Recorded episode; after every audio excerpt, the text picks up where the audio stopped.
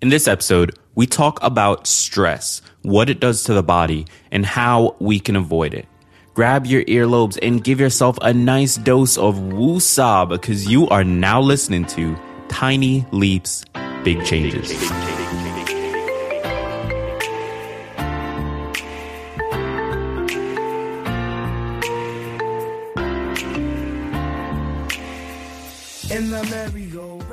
So, the song you are listening to right now is called Merry Go Round by an artist named K. It's a light hip hop song with a great vibe, and I chose it because I immediately started dancing after hearing it.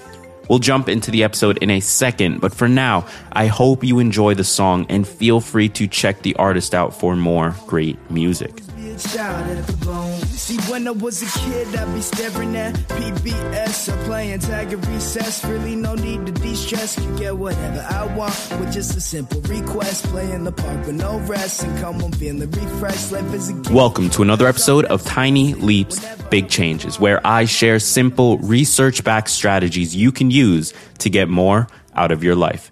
My name is Greg Clunis, and before we jump into this episode, I'm going to urge you to listen all the way to the end. The challenge today is going to be a little bit different from what we've done so far, and honestly, I think you're going to find it really interesting. So stick around to make sure you hear all about it. Every single one of us experiences stress. It's a fundamental part of life that honestly we couldn't live without.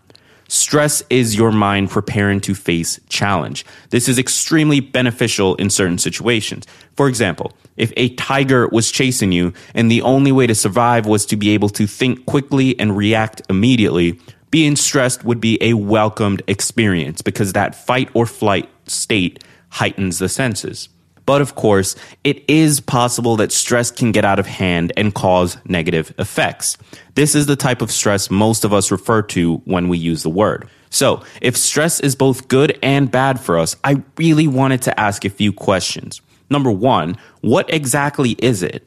Number two, what happens in the body when we experience it? And number three, what can we do to deal with it? Here's what I found. Let me reminisce. Yeah, it was fourth grade when I first exceeded limits. Ooh, I got suspended. Shouts to Chancellor Bennett. Teachers In a Q&A session for Be Well at Stanford, Professor of Biological Sciences and Neuroscience Robert Sapolsky responds to the question, what is stress and is it always bad? Quote, if you're dealing with a species that is not very fancy cognitively, a stressor is only about physical challenge. But by the time you're dealing with smart species like humans and other primates, a stressor can also be the anticipation that you're going to be physically challenged. And if you're right, that's great. You're having a very adaptive anticipatory stress response. But if you aren't really about to experience a physical stressor and you think that way regularly, you're being neurotic or anxious or depressive, you're experiencing chronic psychological stress. But stress isn't always bad. When it's the right amount, we love it. We pay good money to be stressed in that way, by the right scary movie or roller coaster, for example. We call the right amount of stress stimulation, and it tends to be a stressor that isn't too severe, doesn't last for too long, and is in the context of a safe setting. End quote. Simply put, stress is something we need. It keeps us moving forward and it keeps us safe in many situations. It becomes a problem when it gets out of hand, though. It turns out stress puts a pretty big toll on our bodies, and over time, it can put us into a very tightly wound ball filled with anxiety. Brooke Borel broke down what goes on in a 2015 article titled What Happens to Your Body When You Are Stressed on the website Popular Science. Quote, one, alarm signal. When you hear, see, or otherwise perceive a threat, nerve signals whisk the message to your brain. Two, brain trigger. The signals reach the amygdala, a brain region that helps with decision making and the regulation of emotions. The amygdala, in turn, alerts the hypothalamus, which controls hormone production. Three, hormone cascade. The fast acting part of the nervous system releases adrenaline. Meanwhile, the hypothalamus produces corticotropin releasing hormone, initiating a sequence that finishes with the production of the stress hormone cortisol. Four, messengers. Cortisol, epinephrine, aka adrenaline, and other chemicals enter the bloodstream and travel throughout the body. Five, the keymaster. Nearly all cells in all organs and tissues are studded with proteins called glucocorticoid receptors. Cortisol fits into them like a key to a lock. Six, response. Cortisol boosts blood sugar. Epinephrine makes the heart pound, increasing the oxygen flowing into major muscles. You're primed for fight or flight. End quote.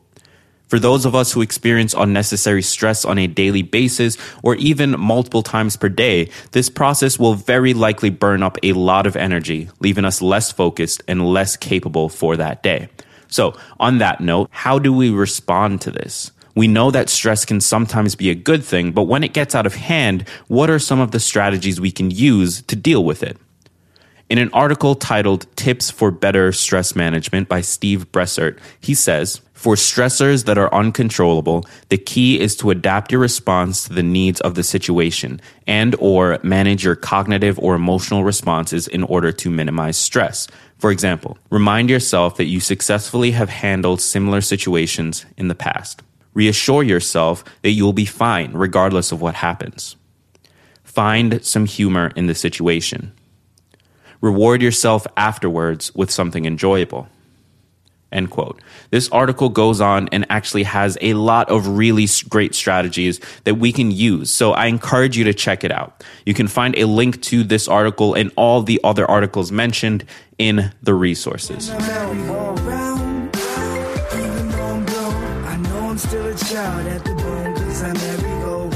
So, with today's challenge, I want to introduce and test out a new idea, something that should be fun for all of us.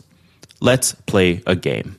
Some of you may know that I've been slowly growing an Instagram account for this show, and part of the reason is so that we would have a place to play this game. Consider Instagram as our arena. Here are the rules. At the end of each of these episodes, I'm going to be giving you a simple task. These come in the form of the challenges you've come to know and hopefully love, but I'll be referring to them as quests from here on out. They'll be simple and they'll focus on small things you can do that day in as little as five to 10 minutes.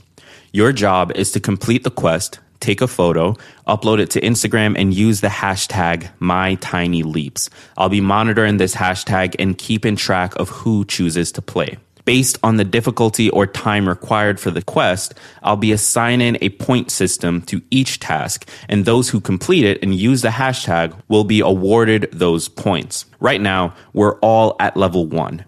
Each day, we'll have another opportunity to earn points and work towards leveling up our lives.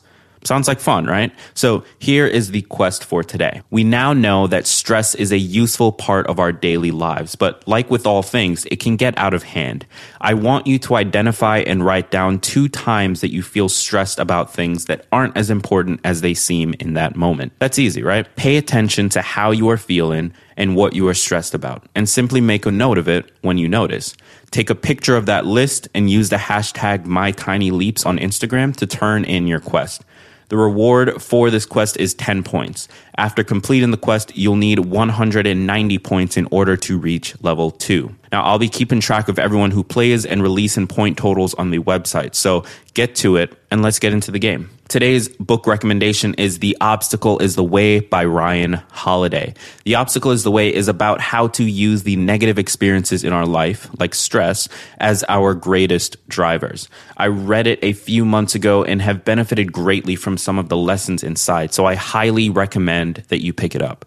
If you'd like to get a free audio version of this book, you can do so by going to tinyleapsbook.com and signing up for a free trial of Audible. Audible is an excellent way to keep our brains moving and absorb new information. So give it a shot. You can cancel your account at any time and keep the free book. So it's the perfect way to check out The Obstacle is the Way with not much commitment required. That's it for episode 14. Thank you so much for listening. And if you like the show so far, it would be amazing if you hit the subscribe button and left a rating and review in iTunes. Your kind words do wonders for getting the show out there for others to find. So you'll be helping the show and helping others at the same time. Here's a great review left by listener Denny. It's so true that often changes happen because of the slightest change. Thanks for the great reminder, Greg. Looking forward to hearing this show grow in the coming weeks and months. Well, I just want to say thank you to you, Denny, for taking the time out of your day to not only listen, but also leave a rating and review. If you'd like your review read on the show, well, you've got to leave one, but you are in luck because you can do it pretty quickly and easily in iTunes. So go for it already. Until the next episode, I've been Greg Clunis, and remember, all big changes come from the tiny leaps you take every day. Every day, every day, every day, every day, every day,